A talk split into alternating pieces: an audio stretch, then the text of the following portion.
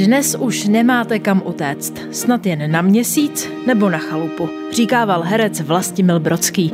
No a právě za ním se dnes v našem chalupářském cestování vypravíme. Do chalupaření se totiž zbláznil už ve svých 26 letech a je pravda, že k tomu přispěla veliká náhoda. S kamarádem se totiž jednou vydali do pohraničí, které bylo po odsunu Němců prázdné. Třeba v takové kytlici, kde si vybral i tu svou chalupu, jste mohli jednu pořídit už za tři tisíce korun. A vzhledem k tomu, že byly domy opuštěné a odemčené, mohli jste na prohlídku prakticky kamkoliv.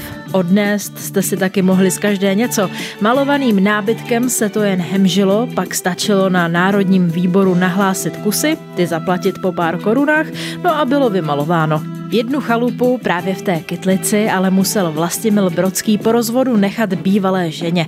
Nicméně s novou manželkou Janou Brejchovou si brzy pořídili novou, nedaleko, ve Slunečné. Vybrali si roubenku na kopci u potůčku. Vlastimil chtěl totiž bydlet u vody a Jana na kopci. No a práci si rozdělili. Herečka milovala plení na zahradě a její muž, Bróďa, jak mu později říkali i lidé ve vesnici, zase rád pracoval se dřevem a vlastně ani chvíli neposeděl a k práci strhl všechny ostatní, i ty na návštěvě a že jich bylo hodně.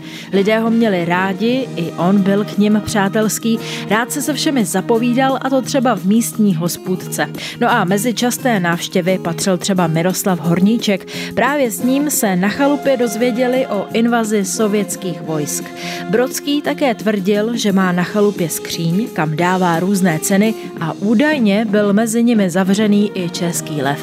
Také ho několikrát vykradli, to už je méně úsměvné. Říkával taky, že káva chutná nejlépe na chalupě a tomu bych zase věřila, no a místní na jeho plotě také často narazili na cedulku jsem na hřbitově, doufám, že přechodně. Na tamním hřbitově totiž nechal pohřbít oba své rodiče a pochován je tam i on sám. Na zahradě s číslem popisným 71, kde žil a i zemřel Vlastimil Brodský, dnes už nezbylo nic.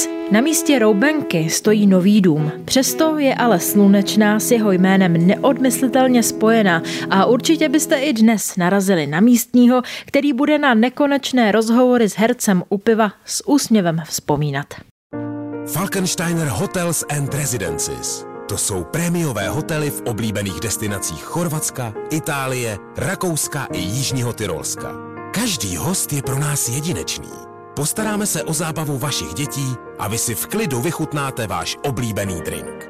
Falkensteiner. Dovolená, po které toužíte. Více na falkensteiner.com